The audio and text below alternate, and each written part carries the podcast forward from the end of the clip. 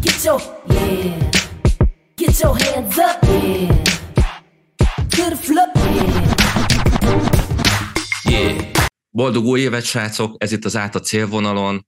Elkezdjük a második évadot. Nagyon szépen köszönjük, akik eddig is feliratkoztak, de még jobb lenne, ha még többen feliratkoznátok. A lájkokat és az üzeneteket különösebben köszönjük. Reméljük, hogy a második évad is olyan ugyanannyira jó lesz, mint a, az első, és hát bevezetésképpen szeretnénk beszélni a mai témáról. A mai témánk, hogy látjátok a háttérben, az a dopping lesz. Én és Tomi nevében is mondhatom, mi nagyon elhatárodunk mindenfajta olyan dologtól, ami, ami illegális ebben a nagyon jó sportban, és mindenkit arra szeretnénk kérni, hogy véletlenül se nyúljatok ilyen szerekhez, mert, mert a sport az legyen mindig tiszta, és azért is edzünk, hogy tisztán és, és a saját terünkből érünk el eredményeket, ne pedig doping hatására.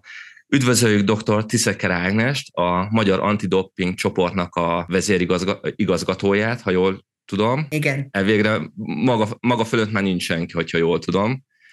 És... Hát azért van, de igen, igen, igen, Magyarországon nincs. Így van. Üdvözöljük itt a mi kis műsorunkban, és akkor át is adnám Tominak a, az első kérdés jogát. Üdvözlöm, Ágnes, nagyon szépen köszönjük, hogy elfogadta a meghívásunkat. Arra kérném, hogy mesél magáról, hogy hogyan került erre a pályára, mi, mi motiválta, vagy mi vitte erre, hogy ilyen dolgokba ássa magát. Hát köszönöm szépen egyrészt a meghívást, meg nagyon örülök neki, hogy foglalkozzak ezzel a témával, és nagyon tetszik a háttér, hogy itt mindenféle izgalmas felvetéseket lehet látni, de az örülök neki, hogy rögtön az elején elhatároltuk magunkat, hogy nem kedvet akarunk csinálni, és reklámozzuk ezeket a szereket, hanem lebeszélni akarjuk a, a hallgatóságot arról, hogy ehhez hozzányúljanak, akár szándékosan, akár véletlenül. Nyilván magyarul is fogunk beszélni. Mi vitt erre a pályára? Hát nagyon sok minden az életemben a véletlenem múlt, és a szerencsén, hogy így mondjam. Orvostan hallgató voltam, ez a, a, az aténi olimpia megelőző időszak volt. Ugye az aténi olimpia az egy ilyen nagy vízválasztó a mi életünkben, mert hogy akkor akkor Magyarországnak öt pozitív eredménye volt, ugye a 2004-ről beszélek, ami hát azt jelentette, azt kockáztatta Magyarország, hogy kizárják az olimpiai mozgalom, mert úgy szól a szabály, hogyha egy olimpián, egy sportágban több pozitív eset van egy országnak, akkor azt a sportágot ki lehet zárni, illetve egy országnak egy olimpián több sportágban több pozitív esete van, akkor magát az országot ki lehet zárni az olimpiai mozgalomból, lásd Oroszország ugye most. És akkor Magyarországnak bizony egy pozitívja volt, kettő atlétikából, talán emlékszünk rá, egy diszkoszvetés és egy, egy kalapácsvetés aranyérmet vesztettünk el, illetve hát három súlyemelésbe, ott egy ezüstéren ment el, meg hát két, két hely, két, két egyéb sportolót is eltiltottak. Tehát 2004 előtt én doping ellenőrként dolgoztam, hogy akkor mi hozott ide, akkor, akkor keresgéltek Szőul, Szőuli olimpián kiderült, hogy Magyarországnak talán ez a Csengeri féle eh, súlyemelő csapatra emlékszünk, Szanyi és Csengeri, akik ott buktak meg, és akkor kiderült, hogy Magyarországon nincs doping ellenőrzés, eh, vagy legalábbis nagyon gyerekcipőbe jár, és akkor elkezdtek lelkes fiatalokat keresni, akkor orvostanhallgató voltam, és nyilván ez adva volt, hogy legyen orvostanhallgató, szeresse a sportot, legyen elég rugalmas, lehessen eh, utazni, utaztatni, ugye különböző pontjaira jártunk az országnak, mintát venni, így toboroztak egy csapatot, aztán eljött Atén, és akkor Atén után felkértek el, hogy akkor ott egy tabularázát kellett csinálni, mert kiderült, hogy hát itt azért az ellenőrzés nagyon nem jó irányba halad, hogyha ez azért pozitív előfordulhatott, és akkor azt mondták, hogy jött, akkor keressünk valakit, akinek azért valami affinitása van, hallott már arról szóló, hogy doping, látott már doping ellenőrzést közelről, de nem involválódott semmilyen szinten ebbe az öt pozitívba, lehetőleg legyen orvos, azért ez így eléggé leszűkült a kör, megtaláltak engem, megkérdezték, hogy volna kedvem megszervezni ezt az egészet az alapoktól, és így indult. Én megmondom őszintén, hogy még nem triatlonoztam, addig is érdekelt engem ez a téma, úgyhogy uh, én azt szeretném megkérdezni, hogy, hogy mennyire van jelen a triatlonban a dopping. Mondjuk idehaza? Ez egy komplex kérdés, mert ha pozitív eseteket nézzük, akkor egy jelen van, de nem nagyon. Tehát szorványosan előfordulnak pozitív esetek. Persze ez megint azt kell figyelni, hogy a többi sportákhoz képest azért összességében Magyarországon nem tomzódik a pozitív esetekbe, ez jó. Nem gondoljuk azt, hogy nem dopingolnak a magyar sportolók, ugye azért itt Európa közepén mindenhez hozzá lehet jutni, bármilyen finomságot be lehet szerezni az interneten keresztül, vagy egyéb helyekről, tehát nem gondoljuk azt, hogy a magyar sportoló nem tudja mi az, hogy doping, vagy nem hallott róla, vagy nem jut hozzá, de azt sem gondoljuk, hogy mit tudom, orosz szinten zajlanak a zajlanak az események, tehát én nem gondolnám, hogy itt szervezett szinten zajlik bármiféle dopingolás. Én azt gondolom, hogy e vannak sportolók, akik hozzányúlnak olyan szerekhez, amihez nem kéne, és ebbe időnként belebuknak. Nem is mindenki bukik bele, de időnként belebuknak. Tehát ezt azért ezt így kell nézni, tehát az, hogy most sok vagy kevés, tehát tömeges bukások viszonyítás, tehát viszonyítani kell ahhoz, hogy sok vagy kevés, azt ugye látjuk, hogy Magyarországon nincsenek tömeges esetek, ez nem jelenti azt, hogy nem dopingolnak a sportolók, de nem jobban dopingolnak, mint bármely más európai ország, leszámítva nyilván Oroszországot, ahol azért nyilvánvalóvá vált itt az elmúlt évtizedekben, hogy itt komoly probléma van, és, és hát ugye itt most Oroszország még mindig a leminősített országok között van a, a töménytelen mennyiségű doping eseté, esete miatt. A triatlon sporták egyébként a szakma szabályai szerint egy rendkívül dopingérzékeny sportág. Miért? Minden emberi képességet, legyen az szellemi, legyen az fizikai, lehet megengedett eszközökkel és meg nem engedett eszközökkel befolyásolni. Mik a megengedett eszközök? Egy jobb edzésmunka, egy sportpszichológus segítsége, egy táplálkozástudományi szakember, ugye nem véletlen, hogy ma már sportdietetikusok vannak, akik kifejezetten sportolókkal és sporták specifikus diétával és táplálkozással foglalkoznak. Tehát ez mind-mind-mind a sporttudomány része, egy terhelés diagnosztika, ugye terhelés alatt vizsgálni a különböző paramétereit a sportolónak, élettani paramétereket nézni, ezeket fejleszteni, az inhosszúságtól kezdve a viták kapacitásáig, vagy az oxigénkötő kapacitásáig, tehát ezer millió dolgot lehet nézni, ezt hívják sporttudománynak, nyilván a Testnevelési Egyetem elsősorban ezzel foglalkozik. Ezek a megengedett eszközök. És nyilván vannak meg nem engedett eszközök, nem csak a, nem csak a doping, hanem a technikai doping kerékpárba, ugye láttunk olyan kerékpárost, aki felbukott a kerékpárral, de a kerékpár még mindig tekert, és ment, ment, ment, mert ugye kis motor volt rászerelve, hogy ezt is egy magyar feltaláló magyar, így van. Föl, természetesen, úgyhogy a technikai dopping is dopping, vagy a cáparuha, emlékszünk annak idején, ami azért komoly probléma volt az úszásban, betiltották, és bődületes világcsúcsok születtek a cáparuhával. Tehát van egy technikai része, vagy lehet más típusú dopping is, de, de a dopping az dopping, tehát a humán dopping az embereknek, az emberi állóképességnek, vagy az emberi izomerőnek a fokozása, vagy a szellemi kapacitásnak, vagy a koncentráló képességnek a fokozása, ezek mind-mind-mind a dopping kategóriába esnek. Tehát az, hogy, hogy a, azt szokták tőlem kérdezni, hogy van-e tiszta sportág. Én azt gondolom, hogy ahol az emberi képesség van, és szerepe van, azt lehet befolyásolni, és fogják is befolyásolni, és mindig a csalás az, az emberiség kultúrtörténetéhez hozzá tartozik, sajnos, a, vagy nem sajnos, a, mondjuk így, hogy bizonyos, bizonyos hozzáállás azt mondja, hogy kreatív, bizonyos hozzáállás azt mondja, hogy csaló, és ezzel lehet gondolkodni, és lehet, lehet pro és kontra érveket hozni, de már az ókori olimpián is volt doping, és az ókori olimpián is próbálkoztak a, az urak, ott ugye elsősorban csak urak voltak, hiszen a hölgyeket nem engedték indulni az ókori olimpián, tehát az urak megpróbálták egymást kiátszani. Ez van, ez mindig is így volt. Ebben a triatlon hol helyezkedik el? Tehát a triatlon egy komplex sportág, ugye azért összeáll egy kerékpárból, összeáll egy úszásból, összeáll egy, egy futásból, mindegyike olyan, ami igenis befolyásolható, mert vagy izomerő kell hozzá, ugye, alapvetően, Nyilván nem olyan tömegével, vagy olyan tömeges izom, mint mondjuk egy súlyemelőnek, vagy egy erőemelőnek, de azért kell izomerő.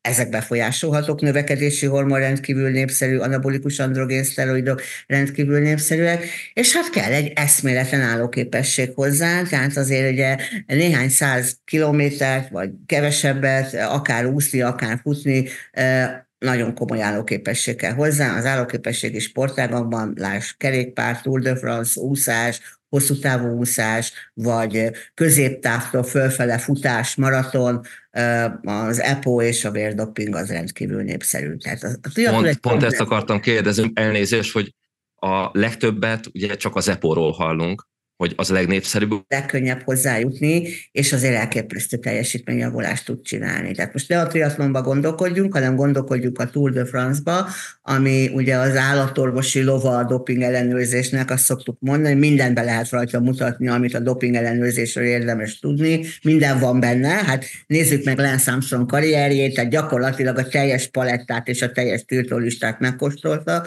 és használta, és el is mondta, tehát ez nem titok, ott az EPO-nak nagyon jelentős szerepe van, egy hegyi szakasz előtt egy komoly, komoly, komoly teljesítményjavulást lehet elérni egy kis EPO-val, ugye, ami azt jelenti, illetve már nem az EPO-val, hanem az EPO-val felgyújtsított vérrel, amit visszaadnak. Ugye önmagában az EPO mondjuk ilyen akutan nem elég, hogy hasson, de mondjuk egy felkészülési időszakban feltuningolni EPO-val az illetőt, felnyomni a vérét, hogy oxigéndús legyen, hiszen mit csinál az EPO?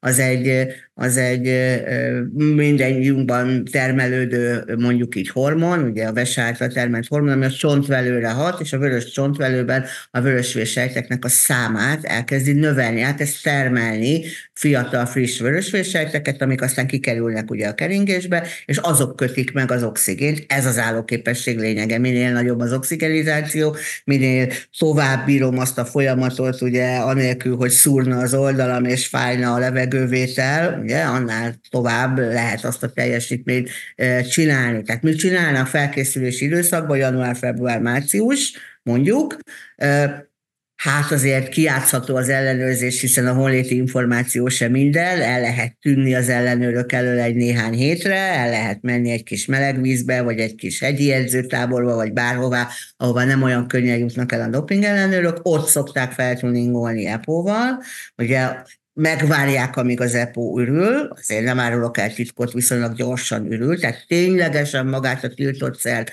nem tudjuk kimutatni, de két-három hétre rá megjelenik ez a, ez a feldúsult, vörösvérsejtekben gazdag vér, ami gyorsan köti az oxigént, na ezt a vért el lehet venni, vagy le lehet venni, lehet konzerválni, és például egy hegyi szakasz előtt egy Tour de France-on visszaadni, 20%-os teljesítményjavulást lehet elérni, bődületes.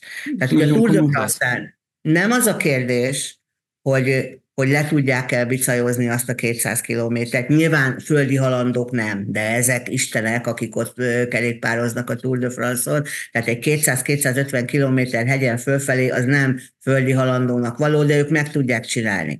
50-60 km per órás sebességgel meg tudják csinálni. Szélsőséges időjárási körülmények között, hiszen fönn a, fönn a hegy tetején mínusz van, és esik a hólen, meg 40 fok ugye a völgybe. Elképesztő egyébként, hogy milyen, milyen nagy tűrőképességnek és állóképességnek kell ehhez lenni, hogy ezt valaki elviselje és bírja. Meg tudják csinálni, de nem három hétig.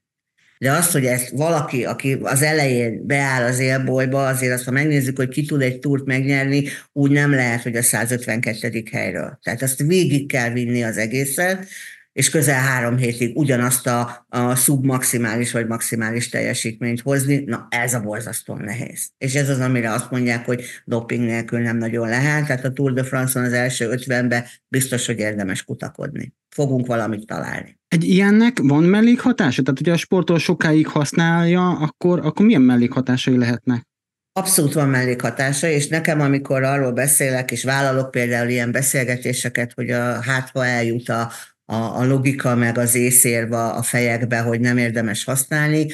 Nem is elsősorban az a szempontom, hogy csalás. Persze csalás, ezt kell mondjam, hiszen ezt mondja a VADA, ezért van benne a, a kötelezően a doping ellenőrzés a versenysportban, hogy a csalást kiszűrjük, de én orvos vagyok, nekem sokkal fontosabb szempont az, hogy tényleg komoly egészségkárosító hatása van, és óriási nagy kockázat. Tehát egy orosz rulett tulajdonképpen, hogy stílusos legyek, itt az oroszokkal példálozva, mert miért? Azért, mert a dozírozása például egy, egy epónak. Tehát azt, hogy mi használjuk a gyógyászatban egy krónikus veselégtelen betegnek az EPO életmentő gyógyszer, mert a vesélyen nem termeli az EPO-t. Ha nincs benne elég EPO, nincs benne elég vörös vérsejt, nincs elég oxigénje, akkor állati fáradékony, akkor az öltözködés és a mindennapi mozgás. Én meg vagyok, Igen. én hallottam, csak eltűntek az urak, befagytak. Nem, valami, valami jelentkezik. Amióta... Nagyon vicces. Én azt látom, hogy így megáll a kép, és nem történik Mi ugyanezt látjuk önnel. Ugyanez, ugyanez, ugyanez. Nagyon jó. A technika jó, akkor odáig tartottunk, hogy a, a krónikus veseléktelennek, akinek az EPO életmentő gyógyszer, ugye mert ha nincs benne elég EPO, nem termel a veséje, akkor gyakorlatilag a mindennapi életfunkciók is fárasztóak a számára, és gyakorlatilag életképtelenné válik, mert az evés, az alvás, a felkelés, az öltözködés már az sem megy. Tehát ezeknek az embereknek EPO-t kell adni. Na most azt mondja az ajánlás, hogy annyi EPO-t adjunk az ilyen betegnek, hogy még vért ne kelljen kapnia, mert a vértranszfúzió is egy kockázat, és ezzel tulajdonképpen, hogy havonta egyszer kap egy ilyen depó készítményt, meghosszabbítjuk az életét, és nagyon sokat javítunk az életminőségén. Ehhez képest tök egészséges, 20 éves fiataloknak, akiknek saját EPO termelése van, erre rátolni még egy mennyiséget csak azért, hogy duplájára fokozzam a vörösvérsejt képződését, az azt fogja eredményezni, hogy egy olyan marha sűrű vére lesz, amit egyszerűen az érrendszer nem bír el. Megáll a keringése. Javaslom minden fiatalonosnak Tyler Hamilton könyvét elolvasni, a Secret Race, az egy nagyon-nagyon szuper könyv, ugye ezek az urak általában előbb megbuknak a doping ellenőrzéssel, és akkor azért, hogy csökkentsék a büntetésüket, ez benne van a vadakódexben, a teljes feltáró beismerő vallomást tesznek, akkor csökkentik a büntetésüket egy-két évvel, ami nagyon sokat jelent, tehát egy négy éves eltiltásból lehet akár egy évet is csinálni. Cserébe például Tyler Hamilton megírta ezt a könyvet, és elmesélte, hogy hogyan dopingoltak. És arról szól az egész, hogy a túr előtt annyira túlnyomták őket epóval, hogy gyakorlatilag attól kellett félni, hogy leáll a keringésük, tehát megáll a szívük, gyakorlatilag üresbe megy a szív, ezt hívják kamrafibrillációnak, ez egy halálos állapot, és ebből nagyon nehéz visszajönni, és ezt hívják hirtelen szívhalálnak. És azt csinálták velük, hogy azt mondja, egész nap tekertünk a túlér meg a dicsőségért, és egész éjjel tekertünk az életünkért, ugyanis azt csinálták velük, hogy rájuk tettek egy szívmonitort, és amikor lement a pulzusuk, mert annyira lelassult a keringésük, hogy ezt a sűrű, ilyen sárszerű vért nem tudta a szív átpumpálni a kapillárisokon és a koszorúsereken, akkor fölpattantak a szobakerékpárra, és elkezdtek tekerni, hogy gyorsítsák a keringésüket. Tehát 20 éves fiatal embereket halálközeli állapotba lehet ezzel hozni, és játszani az életükkel, és simán bele tudnak halni. Volt olyan fekete márciusnak hívják, az egyik évben volt egy olyan március, akkor 7 vagy 8 belga, holland, francia kerékpáros gyerek, 20 haltak meg, szintisztán az EPO miatt.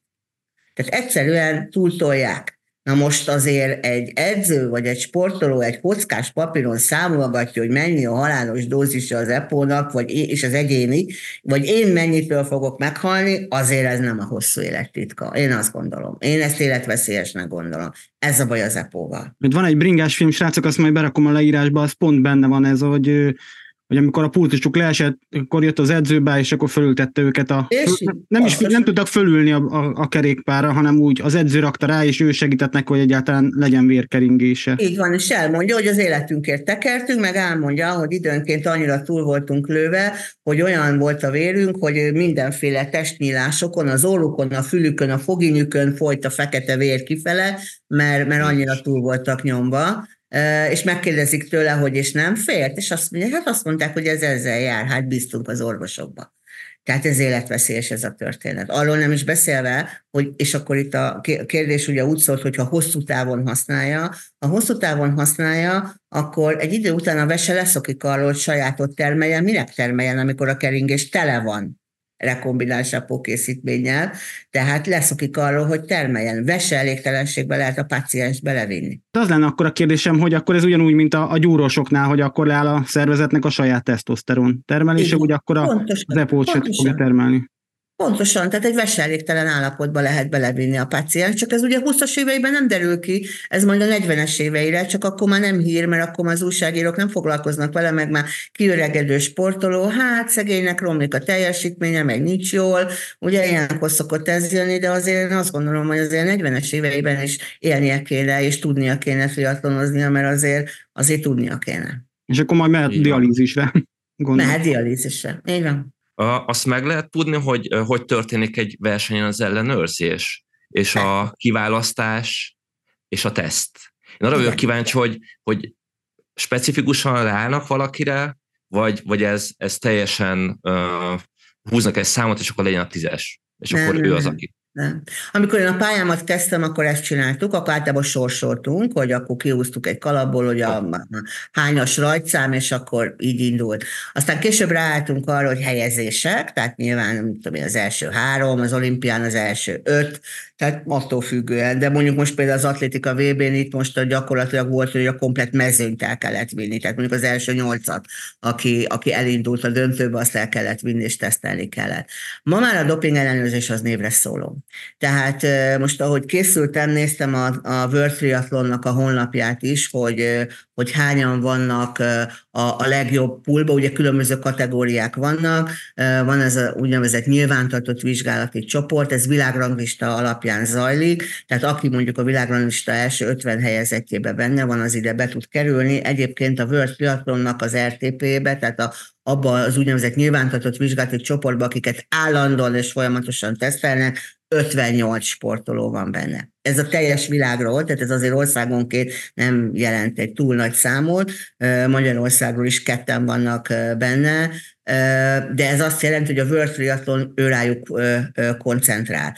Természetesen minden nemzetnek megvan a saját maga ranglistája, tehát nekünk is megvan, akikre mi koncentrálunk, az a, az elit sport része mondjuk különböző sportágaknak Magyarországon, de ezt mi nemzeti szinten tesszük. Tehát nem kell, hogy ő legyen a világbajnok, de ha nemzeti szinten ő a legjobb 10-be, 20-ba van benne, akkor ő a mi figyelmünkbe kerül bele. Tehát ma már a dopingelőzés névre szóló, nagyon ritkán van az, hogy ilyen random módon sorsolnak, olyan is lehet, de alapvetően sportágra és sportolóra szól.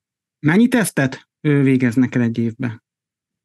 Mi 1500 tesztet végzünk el a magyar sportolókon, ez jövőre, ha minden igaz, akkor 1800-ra fog emelkedni, de itt van a World Triathlonnak a 21-es adata, sajnos a 22-es az még nincs fönn a honlapjukon. Ők levettek versenyen, ugye van verseny és versenyen kívüli tesztelés, versenyen levettek 672 vizeletet és 56 vért, és versenyen kívül, out of competition tesztbe pedig 360 vizeletet és 178 vért, és 172 biológiai útlevél vért. Ez nem különösebben sok egyébként, tehát mi azért évente az 1500 állami minta mellett veszünk még, még itt vannak az urak? Igen, csak kicsit megállt megint a doktornőnek a nem videója. Nem, de a hangom azt most, most jó, jó, most mehetünk. Jó, jó, meg sem merek mozdulni. Meg sem merek mozdulni, jó? De inkább mozogjon, akkor tudjuk, hogy nem állnak a kép. Jó, tehát az 1500 minta mellett mi Magyarországon ugye a különböző egyéb megrendelésekben az általában külföldi partner, például a World Triathlonnak a megrendelése, összességében azért egy 3000 mintavételt veszünk itthon Magyarországon. Ez azért egy elég jelentős szám. Mire kell számítani különben, amikor valakit elkapnak, és ugye pozitív lesz a, a tesztje? Ö, mi a menet az eltiltásnak, és ö, gondolom ez az amatőrökre és a profikra ugyanúgy vonatkozik. Igen, tehát ez az amatőr profi, ez egy picit kavarog a fejekben. Tehát Magyarországon ezt úgy kell elképzelni, hogy mindenki, aki egy Magyarországon bejegyzett sportszövetség által kibocsátott versenyengedélyen rendelkezik, vagy egy Magyarországon bejegyzett sportszövetség versenynaptárába tartozó versenyen elindul, az doping ellenőrizhető bárhol és bármikor. Ezt úgy kell elképzelni, hogy mondjuk a, van egy nyílt triatlon bajnokság, mert azért ez elő szokott fordulni, hogy ez, amire önök azt mondják, hogy amatőrök és profi. Tehát bárki elindulhat rajta. Ha az egyébként a Magyar Triatlon Szövetség versenynaptárába tartozó kiemelt verseny, akkor tök mindegy, hogy amatőr vagy profi, bárki ellenőrizhető. Nyilván nem célunk kis Pistát ellenőrizni, aki élete első versenyen elindul, mert szeret triatlonozni, de se versenyengedélye, se semmi, de pont egy ilyen A-kategóriás versenyen indul, tehát ott is azért nyilván az élmezőnyt fogjuk ellenőrizni, de az elvi lehetőség megvan. Egyébként kizárólag azt lehet ellenőrizni, akinek versenyengedélye van. Tehát magyarul egy testépítő klubba lemegy az ember, akkor ott hobbi testépítők vannak, de nem versenyszerűen testépítenek, azokat nem lehet doping ellenőrizni. Ha már elindul egy versenyen, ami a Magyar Testépítő Szövetségnek benne van a versenynaptárába, akkor lehet. Ezt jelenti ez, ez, hogy amatőr vagy profi, úgyhogy egy picit itt kavarog, meg azt is szokták Igen. mondani, de én nem kapok érte pénzt, az nem számít, ettől doping Oké? Okay? Tehát a, az ellenőrzés? Tehát Igen. mondjuk megyünk egy versenyre, tehát van ugye out of competition, in competition. A versenyen kívüli az egyszerű, ott ö, általában edzésre megyünk, vagy lakásra megyünk, és holét információ alapján, és teszteljük a sportolót. Vagy kimegyünk egy versenyre, és ott általában a helyezetteket szoktuk, hát mondjuk azt mondjuk, hogy az első öt helyezett, odállunk a célvonalba, általában mindenki tudja, hogy miért állunk ott, ugye úgy nézünk ki, mint egy karácsonyfa, minden doping ellenőrnek jól, megkülönböztető jelzéssel ellátva kell lennie, rá van írva nagybetűkkel, hogy doping ellenőr, ott van a megbízó levél a kezébe, igazolja magát, elmondja, hogy jó napot kívánok, kiküldött, miért küldött, milyen doping ellenőr vagyok, megmutatja, ugye kell neki megbízó levelének lenni, tehát nem úgy van az, hogy csak így viccből valaki odajön és azt mondja, hogy ha doping ellenőrzés, igazolja magát, és aláíratja a kijelölő nyomtatványt, ez egyébként most már elektronikusan zajlik, aláírja, és onnantól kezdve kísérik a sportolók. Tehát ez nem jelenti azt, hogy azonnal meg kell jelenni a mintavételem, nyilván levezethet, elmehet a medálszeremonira, tarthat sajtó konferenciát, vagy, vagy elmehet egészségügyi ellátásra, ha szüksége van rá, ugye meg vannak azok az okok, amiket ilyenkor, amikkel lehet élni, és utána hát a lehető leggyorsabban meg kell jelenni a mintavételen, de folyamatosan kísérik. Tehát innentől kezdve folyamatosan kísérik. Tehát akkor nem lehet egyedül, ugye? Nem lehet egyedül. Nem lehet egyedül.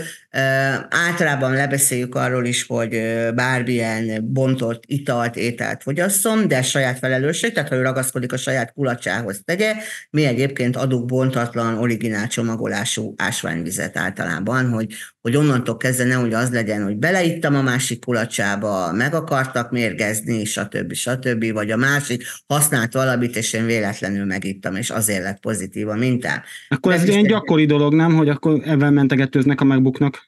Hát igen, általában a, a fegyelmi tárgyalás az úgy szokott kezdődni, az első mentegetőzés a nem én voltam, nem tudok róla, Béna volt a doping ellenőr, összecserélték a mintámat a laborba. Általában ez szokott lenni. Akkor, ha ezen túl vagyunk, nyilván ezeknek megvannak a checkpointja, hogy ezt hogy lehet ellenőrizni, hogy nem volt Béna az ellenőr, tényleg az az ember, tényleg ott volt, rendben zajlott a mintavétel, rendben zajlott a laboranalízis, ugye Magyarországon nincs labor, Ausztriában van a legközelebbi labor, mi minden magyar mintát Ausztriában Ausztriába viszünk, és ott van vadakreditált labor, kizárólag vadakreditált laborba lehet ellenőrizni doping mintát. És akkor utána jön az, hogy na akkor, ha egyik se, akkor megmérgeztek. Na most erre azt mondtam volna egy pár évvel ezelőtt, hogy ez nem életszerű, és hogy ez, ez nem így van. Mindaddig, amíg sportlövészet sportákban nem szolgáltattuk mi magyarok ugye a világnak azt a példát, hogy az egyik sportlövő valóban hát tönkretette az étrendkiegészítőjét a másik sportlövőnek, a csapattársnak, és kvázi belerakott egy tiltott szert, amivel az aztán meg is bukott az ellenőrzésen, de hát szerencsére kiderült, hogy, hogy itt bizony mi volt a turpisság. Azért továbbra is azt mondom, hogy nem életszerű, mert borzasztóan fájdalmas azért egy, egy sportban ennyire nem a fair play szellemében hát működnie két sportolónak, de az elvi lehetőség megvan, de nyilván ezt itt lehet DNS-tesztet nézni, tehát sok mindent lehet nézni, lehet nézni azt, hogy, hogy, hogy tényleg mi történt, de a sportolónak kell bizonyítania. Nem olyan könnyű bizonyítani azt, hogy megmérgezték az ember. De nem is gondolnám, hogy ez életszerű. Akkor, akkor azt leszögezhetjük, hogy önöknél a hibázási lehetőség az effektív, effektív olyan nincsen, hogy nem. elcserélik. Az, de, de, az nem, olyan nincs. Szóval olyan nincs, hogy XY-nak a mintáját elcserélték, és azért van eltiltva, mert mert önök hibáztak idézőjelbe. Szóval nem. akkor ilyenről Ilyen nem is hibázni lehet, nyilván a doping ellenőr emberből van, tehát olyan, hogy nem jól töltötte ki a papírt, vagy lemaradt egy aláírás, vagy valami administratív probléma van, ilyen előfordulhat. Olyan is előfordulhat, bár attól én nagyon ideges leszek, és nem örülök neki, hogy elveszti a sportolót. Ilyen is előfordult már, hogy nyilván ez a sportoló is kell, aki nem nagyon akart közreműködni, és mondta a doping ellenőrnek, hogy ő egy pillanatra itt most nem tudom, csinál, eltűnt. De az, hogyha elveszti a sportolót, a doping ellenőr, csúnya hiba, de nem a sportolóra jár rosszul, hanem a doping ellenőr. De az, hogy összecseréli a mintát, az egyszerűen a rendszer olyan, hogy nem, nem tud megtörténni. Tehát eleve ugye bejön a sportoló, egyrészt otthon a sportoló, végig nyomon követi a mintáját, aláírja az űrlapot, tehát folyamatosan látja az adatait, kap belőle egy példányt, látja a számát, látja, hogy mi történik a mintájával. Ugye mondjuk vizelet minta, belepisil egy bödönbe, azt rögtön elcsomagolják. Ha sikerült, akkor addig be sem, tehát nem jöhet be idegen, egyedül van a helységbe, addig, ameddig nincs biztonságosan elcsomagolva a mintája, ezek olyan lezárt rendszerek, amit nem lehet utána anélkül kinyitni, hogy ne sérülne meg, tehát ordít, ha valaki hozzányúl és kinyitja, mert egyszerűen olyan, hogy, hogy olyan biztonsági pontok vannak benne, hogyha valaki ezt megpróbálja manipulálni, az látszik a csomagoláson, látszik az egészen eldeformáló formálódik, nem lehet kinyitni anélkül, hogy ne sérülne meg. Tehát, hogyha mondjuk B minta van, és akkor az az első, hogy megmutatják a sportolónak, hogy tessék, itt van a B mintád, nézd meg, hogy érintetlen, hogy eredeti csomagolás, és hogy a te számod. Azt ő ott megnézi, ha nem, akkor nincs ügy. Abban a pillanatban vége az egész procedúrának, és közjegyző előtt leírják, hogy miután sérült volt a B minta, vagy nem a sportoló száma, vagy folyt belőle a a vizelet vagy a vér, ezért nem tudjuk folytatni az eljárást. Ez nem szokott egyébként előfordulni, de az elvi lehetőség erre is megvan. Tehát látja a saját mintáját a B mintánál és addig, ameddig a B minta nem igazolta az A mintát, addig nincsen dopingvédség, addig, nincs, addig csak egy pozitív A minta van, ami egy gyanú, de nem dopingvédség. Tehát én azt gondolom, hogy ez ügyesen ki van találva ez a rendszer, tehát azt egészen nyugodt szívvel tudom mondani, hogy elcserélték a mintáját, az csak szándékosan tud előfordulni, Szocsi téli olimpia Oroszország, de azért ahhoz meg, az meg már egy büntény, és az meg ki fog derülni. Véletlenül nem nem cserélődik el a minta, nem törik el, nem esik le, és nem sérül meg, úgyhogy praktikusan ez, ez, ez nem, nem védekezés. Ha valakinek pozitív lesz a tesztje, akkor milyen, mi a következménye, vagy hogy kezdődik ez, hogy jó, oké, megjött az eredmény, hogy pozitív, akkor mi történik ezután? Hát először is kap róla egy értesítést, annak nem annyira szoktak örülni.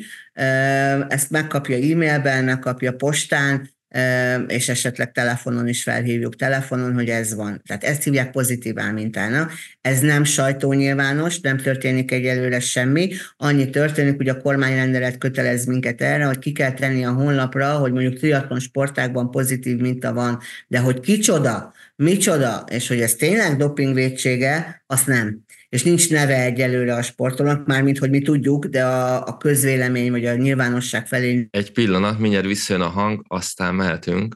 Szerintem pont a téma miatt cseszik ki velünk az internet. Fogadni mernék. Urak, Doktornő, meg vagyunk. Én, meg vagyunk. Itt vagyok. Jól van, Uga, tehát... Szerintem a téma miatt, a téma miatt nem szeret minket a net. Hekkelik. hekkelik. Igen, igen. igen. igen a dopingosok. A dopingosok, á, nem hiszem. Szóval a lényeg a lényeg, hogy kap róla egy értesítést, és el kell dönteni, hogy kéri a B mintát, vagy nem.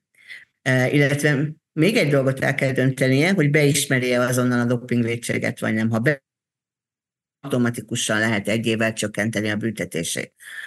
Nem szokták beismerni, hozzáteszem, de megint csak ez a, ez a szabály, eldönti, hogy kéri a B mintát, általában egyébként szokták kérni, akkor a B mintával egyeztetünk időpontot a laborral, meg lehet jelenni, nem kötelező, de választhatja azt is, hogy oda megyek és viszem az ügyvédemet, a, nem tudom, a testőrömet, a feleségemet, a férjemet, a bárkit, van rá lehetőség, tehát bárki megtekintheti, akibe a sportoló beleegyezik, hogy jelen legyen, megtekintheti a, a B minta nyitást és a B minta analízist, és akkor ott megmutatják, megnézik, közjegyző.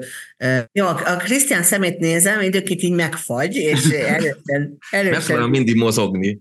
Jó, jó, jó, csak mozogjon. Szóval eldönti, hogy kell-e a B minta, vagy nem. Kimegy, megnézi, megcsinálják, lesz egy eredménye. Ha a B minta igazolja az A mintát, akkor onnantól kezdve indul az eljárás, és onnantól kezdve megállapítják a dopingvédség tényét. Onnantól kezdve nem nagyon lehet a dopingvédséget megúszni, lehet természetesen az eltiltás mértékéből igen sokat faragni, de maga a dopingvédség és a felelősség az meg lesz állapítva. Onnantól indul az eljárás, tehát onnantól, onnantól kezdődik az, ezt, hogy megvizsgálják azt, hogy, hogy rendben zajlott a mintavétel, rendben zajlott a, a laboranalízis, minden oké, okay, és akkor utána összeül egy panel, maga a bizottság, aki a döntést hozza, ahhoz nincs közünk. Tehát ez egy tőlünk teljesen független orvosokból és jogászokból álló panel, összesen heten vannak, de csak hárman üléseznek, tehát ebből a hétből az elnök választja ki, hogy ki az a három, aki abban az ügyben eljár, ez az elsőfokú dopingbizottság, semmi köze hozzánk. Technikailag mi adjuk hozzá a termet, meg a papírokat, meg a felvevő készüléket, de az orvosok és a jogászok azok teljesen függetlenek tőlük, részt sem veszünk az eljárásban. Tehát innentől kezdve mi kiszálltunk a, az ügyből. Ő, ez a háromtagú testület hoz egy döntést, ami ha felmentik, felmentik, ha elítélik, akkor elítélik. Természetesen a sportoló fellebbezhet és igen, itt is van doktornő. Meg vagyunk? Jó, foly, most már hozzáadtam, folytatom. Nem baj, ez egy ilyen könnyed hangvételű adás lesz, úgyhogy... Ez az az lesz, igen. E, tehát, hogyha nemzeti szintű a sportoló, tehát magyarul magyar szinten van, akkor a másodfok, ahova fellebbeszed, az a Magyar Olimpiai Bizottság mellett működő választott bíróság. De ha nemzetközi szint, ugye ez, amiről az elején beszéltünk, hogy a World Triathlonnak van egy púlja, amiben a, a világranglista elején lévők tartoznak, akkor neki a másodfok, ahova fellebbezhet, az rögtön a Lozáni Sportdöntőbíróság, tehát a KASZ. Onnan lesz egy döntés, KASZ ellen nincs hova fellebbezni, az jogerős. Ez Magyarországon bűncselekménynek számít? Tehát van ennek valami úgymond jogi következménye?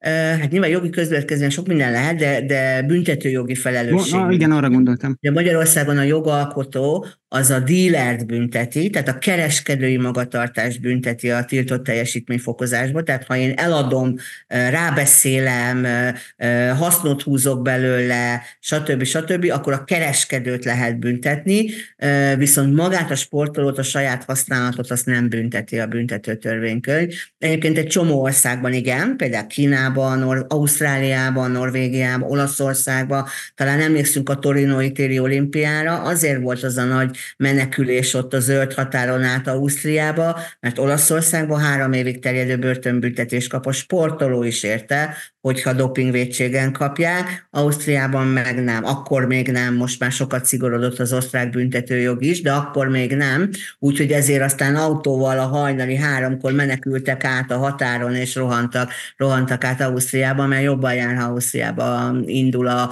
a sportbeli eljárás ellene, mint Olaszországban mindjárt be is csukják. Egy olyan kérdésem lenne, hogy a, ZEM, a Magyar Triatlon Szövetség és önök között van valami, esetleg megy a, hogy terjed az információ, hogyha esetleg van egy olyan sportoló, akit, akit elkaptak, úgyhogy pozitív lett a tesztje, bocsánat, ezt mennyire, mennyire jelzik a Magyar Triatlon Szövetségnek, vagy ez nem kötelező? De, kötelező, jelezzük. És mi a olimpiai sportág, ezért a Magyar Olimpiai Bizottságnak is jelezzük. Úgyhogy igen, egyébként a Magyar Triatlon Szövetsége kifejezetten jó a, jó a kapcsolatunk, szerintem egy nagyon rendes szövetség, mármint így a, ami a velünk való kapcsolata, most, hogy így sportágon belül mit szólnak hozzá, tudom, hogy voltak mindenféle hullámok, meg belső hullámok pro és kontra a szövetséggel szemben, meg mellett, ebbe én nem látok bele. Tehát ezt nem tudom, hogy sportágbarát-e a szövetség, én azt látom, hogy a, az a fajta kötelezettsége, hogy együtt kell velünk működnie, abban nincsen probléma a Magyar Triatlon Szövetséggel, de hát nyilván minden szövetség ellen érdekelt, azért ezt mondjuk ki, tehát álszentek ne legyünk, tehát minden szövetség azért abban érdekelt, hogy a sportágát hát a lehető legjobban védje, és nyilván a doping ellenőre sosem fognak barátkozni, de hát nincs is ezzel semmi probléma, ez teljesen rendben van, nyilván megteszik, ami a kötelességük, de semmivel sem többet, de egyébként igen, értesítjük őket a pozitív esetről. Azt hittem, hogy azt kérdezi, hogy olyan információt kapunk-e a szövetségtől, hogy valaki gyanús Na erre mondtam azt, hogy egy szövetség az ellen érdekelt, ilyen a legritkább esetben szokott érkezni. Tehát az, hogy egy szövetség, és azért nyilván nem hülye senki, tehát nekem senki nem mondja, hogy egy edző, vagy egy szövetségi ember, pláne ugye most egy triatlonban azért sokan magányosan edzenek, de azért mondjuk más sportágakban, ahol az edző szava szent, és, és pontosan tudja, hogy mit várható a tanítványtól, és mit tud a tanítvány, és mire képes a tanítvány, hát század másodperce meg tudják mondani, hogy milyen idő van valakibe benne, vagy hány méter van benne, vagy mennyit tud ugrani, vagy futni, vagy, vagy úszni. Azt nekem senki nem mondja, hogyha hirtelen egy robbanásszerű teljesítményjavulás van, akkor az edzőnek ez nem tűnik fel. Vagy ha ez így van, és nem tűnik fel, az baj. Tehát ugyanígy ezt gondolom, tehát hogy pontosan tudják, hogy ki az, aki esetleg gyanús, vagy ki az, aki furcsa, furcsán jó eredményeket produkál az utóbbi időben, a legritkább esetben van erről felénk visszajelzés, de nincs is ezzel probléma, ez rendben van így. Hogyha egy triatlonos megbukik a, a teszten, attól még futóversenyen, vagy úszóversenyen, vagy kerékpárversenyen mehet? Vagy indulhat? Nagyon vagy? jó a kérdés, nagyon jó a kérdés, nem mehet globálisan el van tiltva. Tehát, hogyha valaki, valaki nyilván ami a versenysportba tartozik, most mi tartozik ide, például az MMA nem. Tehát az MMA-ba indulhat, az nem vadakódex aláíró, és magára nézve dopinges szabályokat nem tartja kötelezőnek. Nem is értem, hogy miért. Azt én se tudom, ne is gondoljuk ebbe bele, de, de nem, nem, vagy pankrátor is lehet, mert a pankrátorok sem nagyon szoktak doping ellenőrzésbe részt venni, de mondjuk például maratonfutó, vagy úszó, vagy kerékpáros nem tud lenni. Tehát azokban a versenyrendszerekben, ahol a vadakódex az számít, és ezek a szövetségek mind vadakódex aláírók, azokban nem indulhat. Tehát egyetemlegesen van eltiltva. És azért ne felejtsük el, ami még esetleg a hallgatóságnak érdekes lehet, és ettől nagyon nehéz a dopingvédség, hogy nem csak a versenyzéstől van eltiltva, hanem minden nemű edzés munkától is. Tehát nem edzhet együtt például más triatlonossal, nem edzhet együtt olyan edzővel, nem írhat neki edzésprogramot olyan edző, aki például részt vesz mondjuk egy triatlon sportolónak versenyszerű edzésében. Nem vehet részt edzőtáborban senki, olyan, aki el van tiltva. Tehát, hogy azért ez egy nagyon szigorú szabály, gyakorlatilag magányosan kell készülnie, és azért innen nézve négy év az rendkívül hosszú idő, ugye az a leghosszabb idő, ami kiszabható az első dopingvédségért. Doktor, és mi van akkor, hogyha valaki ezt a szabályt mondjuk megszegi, valakinek tudomására jut, az jelenteti önöknek, és ebből annak a sport, az eltító sportolónak még baja származhat, vagy, vagy ugye, ahogy, ahogy tudom, ugye négy év az a maximum, amit, amit le kell időzelbe tölteni neki, hogy, de hogyha ebben az időben ő mégis versenyzik, ennek milyen, milyen hátülőtője lehetnek? Igen, ez egy nagyon jó kérdés. Új eljárást kellene kezdeményezni, és újra, újra indul a négy éve. Tehát ezzel nem érdemes játszani. Meg szokták próbálni, amennyire lehet kijátszani. Ugye a szabály úgy szól, hogy még társadalmi munkában sem vehet részt egy sportszövetség életében. Tehát például volt ilyen kérdés, meg vagyunk? Egy pillanat, egy pillanat. Doktor, egy pillanat, mindjárt visszajön a kép. Meg vagyunk? Me- mehet, mehet, Meg, igen. igen. Most, hogy a Krisztián hullamerevvé vált, így egyből tudtam, hogy valami probléma van, jó?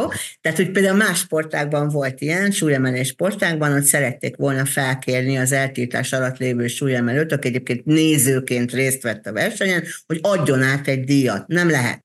Tehát még társadalmi munkában sem vehet részt egy szövetség életében, de például a triatlon sportágban volt ilyen, hogy valaki lement egy edzőtáborba, miközben eltiltás alatt volt, ott állítólag egy születésnap ott ünnepeltek, és azon vett részt. Hát másnap érkezett a feljelentés ellene név nélkül, hogy ott volt, és megszegte a doping ellenes szabályokat.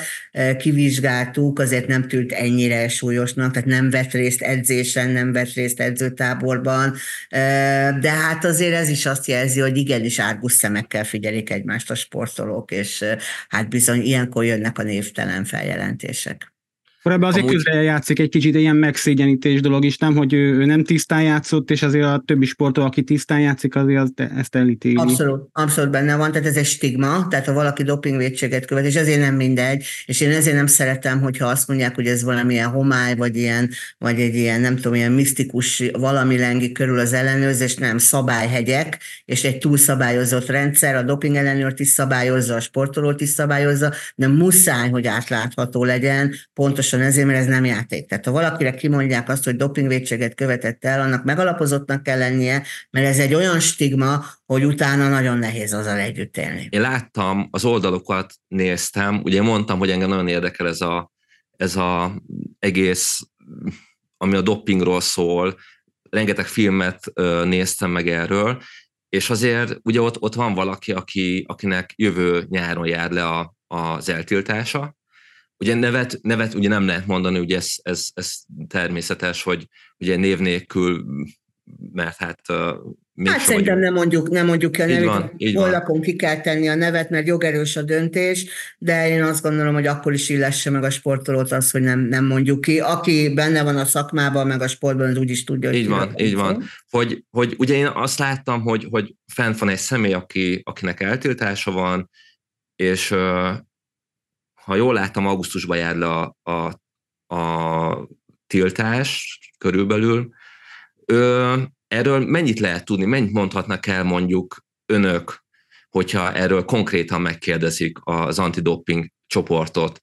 Itt teljesen, teljesen, uh, teljesen el vannak zárva a névtől, hol, mikor csinálta, vagy valamilyen infót azért lehet róla tudni? Nem mondom őszintén, én, én el szoktam zárkozni attól, hogy nagyon személyes adatokról beszéljek. Egyszerűen úgy gondolom, hogy nem, nem mindig látom azt, hogy a sajtó, és most nem e- önökre gondolok, akik egy, egy lelkes és a sportágat szerető és támogató podcastot működtetnek, de hát azért a bulvár sajtót azért kevésbé az igazság, vagy hogy mondjam, a háttérinformációk, vagy a tudományos része izgatja, sokkal inkább mondjunk gyorsan egy nevet, mondjunk valami nagyon-nagyon durva szert, meg egy négy éves eltiltást, és akkor ilyen hű három másodpercben gyakorlatilag leírtunk egy ember életet.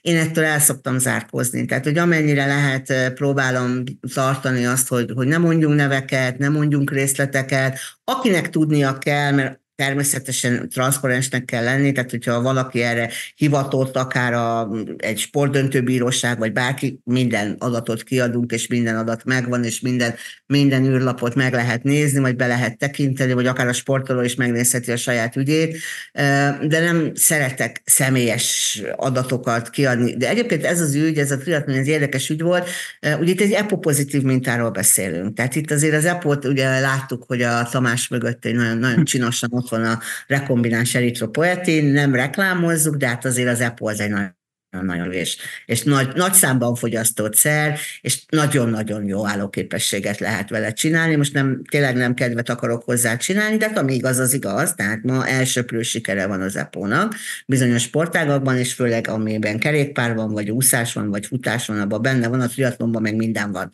Úgyhogy, úgyhogy az EPO az rendkívül népszerű. Egyébként néztem a, a World Triathlonnak is az oldalát, hát igen sok EPO pozitív van a, a, a, a pozitív esetek között között. Tehát abszolút benne van a sportágban, hozzá lehet jutni, meg lehet rendelni, és, és használják is. Igen. Tehát ilyen értelemben inkább, inkább az, hogy itt van, jelen van az EPO, Magyarországon is. Ez az üzenet, én azt gondolom ennek az esetben. Sajnos. Tegnap is, amikor keresgéltem ezt a képet, a neten találtam, és 180 dollárért lehet megvenni ezt a kis igen, igen. Nem is nem is különösebben drága, egyszer csináltam, és ugye játszik, hogy távol-keletről jön, ugye rendkívül, rendkívül olcsó lehet Kínából hozzájutni ezekhez a szerekhez.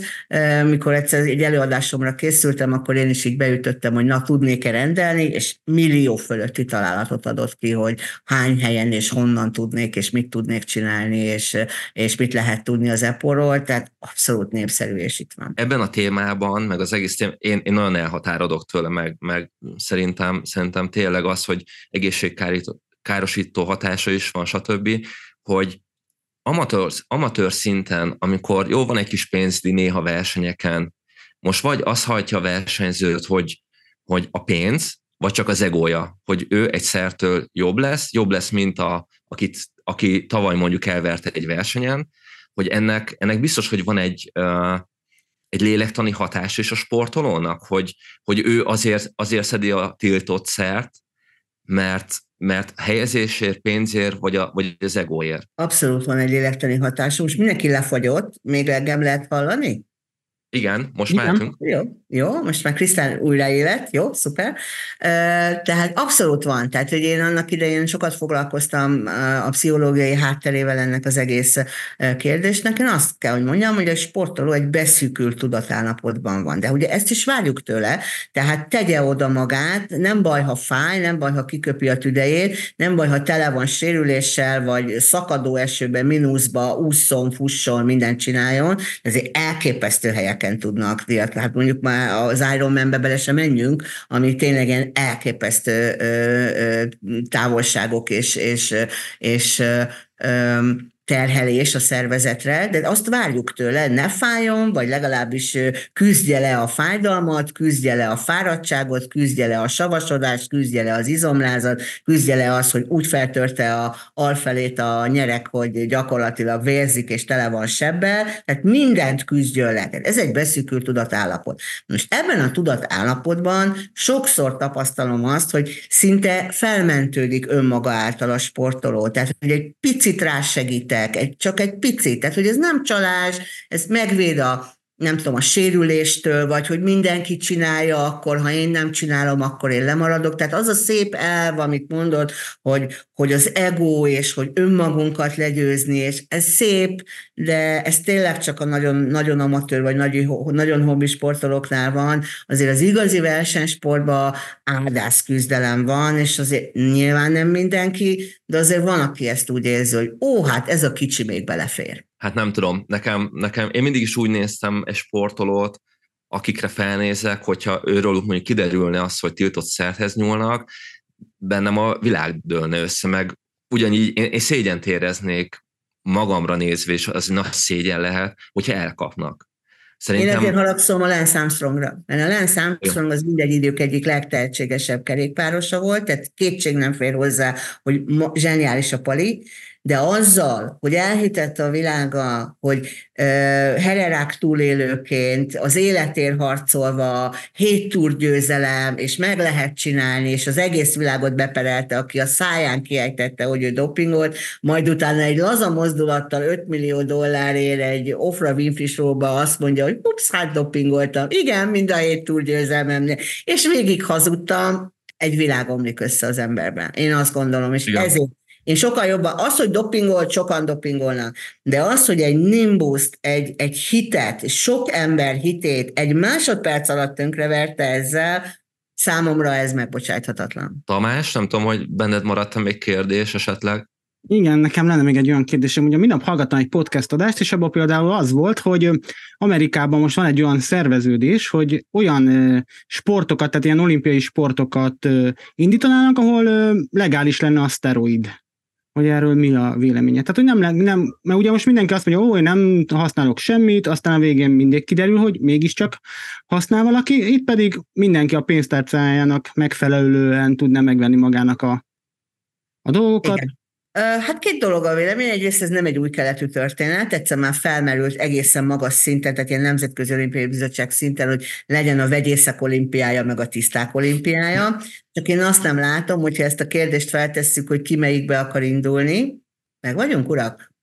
Egy, ne, most letetszett fagyni megint, mint a Windows hát, 98. Nálam a Tamás fagyott le, aki egy ilyen érdekes arcot vág a kérdéshez. Neki mindig az van. na, na, na. Most meg vagyunk. Most vagyunk. Meg vagyunk. Tehát, hogy, hogy a vegyészek és a tiszták olimpiája, csak amikor ezt a kérdést fel fogjuk tenni, hogy ki hol szeretne indulni, nem hiszem, hogy őszintén fogják megmondani, hogy ki akar a vegyészek között, és ki akar a, a tiszták között, mert ugye abban a pillanatban, hogy a tiszták között mégis egy vegyész indul, az egy, az egy komoly előnyhöz fogja juttatni, és az emberek ebbe az irányba fognak menni. A másik meg, amit mondott, és az nagyon jól, nagyon is mutatja azt, hogy mi a véleményem, hogy pénztárcájától függően fog hozzájutni a tiltott szerhez. Tehát pontosan ez a probléma ezzel az egésszel, hogy a dopingolásban sincs esélyegyenlőség, mert a gazdagabb országok, az azért nagyon jól látszik, a gazdagabb országok azok azért olyan szereket használnak, amikre valamennyire próbálják azért, hogy minimalizálni az egészségkárosodást, amennyire lehet, de azt, hogy ne lehessen kimutatni, azt mindenképpen elő tudják segíteni. Hát ugye annak idején, és azért most ne Oroszországban gondolkodjunk, hanem mondjuk Egyesült Államok, talán emlékszünk a, az amerikai uh, atlétika válogatott balhéjára, Marion Jones és a többiek, ugye tíz évig használták a THG-t, ami egy anabolikus androgén szteroid volt, és sejthető volt, hogy szteroidot használnak, de nem tudták bebizonyítani és megmutatni és kimutatni.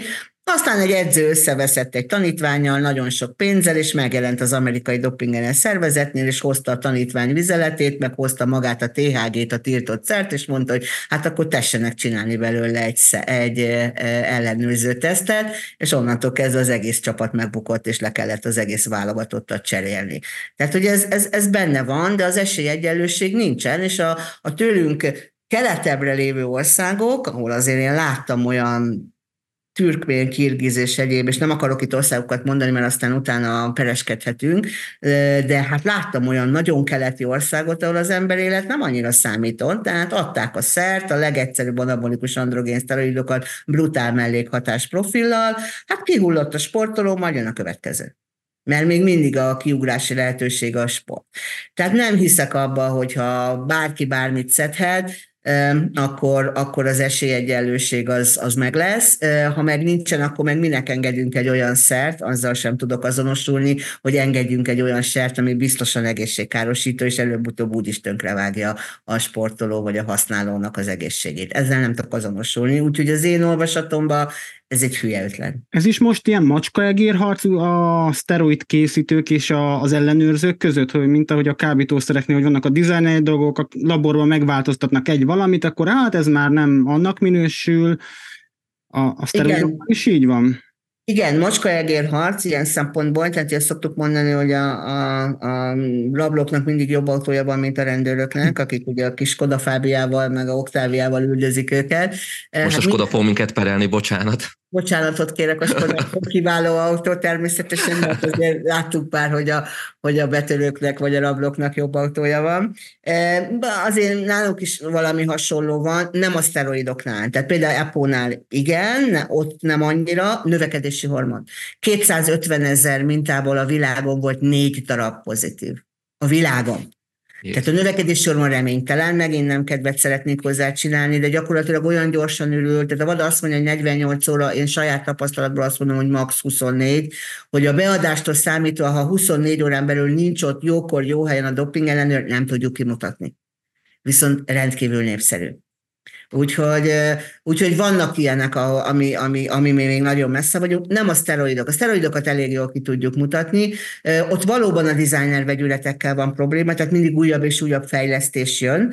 Csak az a különbség a kábítószer és a vadatiltó lista között, ugye a nemzetközi kábítószer lista úgynevezett zárt lista oda csak névvel és szerkezeti képlettel lehet felkerülni, tehát már ha egy picit manipulálnak a szerkezetén, attól még az marihuána, de nincs fönn a tiltólistán, már mint a kábítószer listán és nem lehet büntetni érte. A VADA nem a VADA ennél bölcsebben csinálta, és hát ugye egy szükebb réteget érint a versenysportolókat.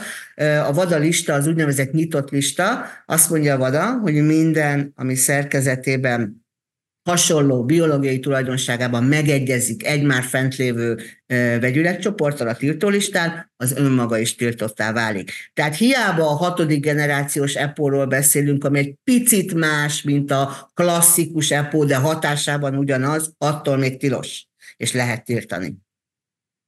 Én remélem, hogy, hogy azért, aki minket hallgatnak, igaz, nem egy gaming csatorna vagyunk, ahol több, ez, több ezres nézettség van, stb de azért van két-háromszáz olyan hallgatónk, meg nézőnk, akik, akik biztos most ez nagyon érdekes nekik ez, a, ez az adás, és én remélem, hogy, hogy ettől most mindenkinek elveszük a kedvét, hogy még véletlenül nyúljanak ilyen szerekhez. Én egyszer hallottam önt egy műsorban, amikor arról beszélt, hogy a magyar kerékpárosok a profik, a Walter Attila, Dina Marci, stb., hogy ők, ők tisztán mennek, és nagyon sokat szűrik őket.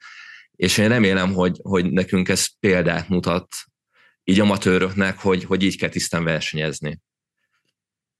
Én nagyon kedvelem a triatlon sportágat, és sok triatlon versenyen voltam, és a Tisza újvárosi világkupa például az legendás, és imádjuk, és nem csak mi, hanem a sportolók is, és hát nem is tudom már hány éve visszajárunk. Szerintem egy nagyon-nagyon-nagyon jó sportág, és én nagyon bízom benne, hogy, hogy Magyarországon ez tényleg hittel és szeretettel, és, és, és alázattal és odaadással csinálja a legtöbb sportoló.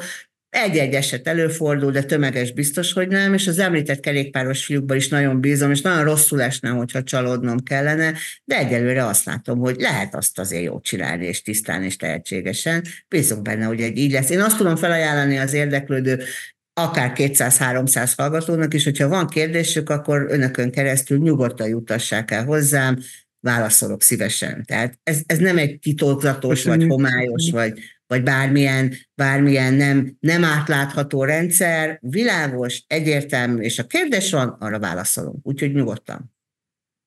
Köszönjük szépen előre, és hát remélem, hogy lesz kérdés, mert, mert, mert biztos, hogy érdekes ez a téma. Nem tudom, mennyire kavartuk fel időzőjelbe az állóvizet ezzel, de én úgy gondolom, hogy, hogy a triatlon nem csak fekete és fehér ennek van egy nagyon jó oldala, és ugye hát ez, a, ez szerintem az a legrosszabb oldala, mint minden sportnak, főleg állóképességi sportnak, ez a, úgymond ez a csillagok háborújából ez a Darth Vader oldal, hogy, hogy ez is jelen van, és ezzel nem tudunk mit csinálni.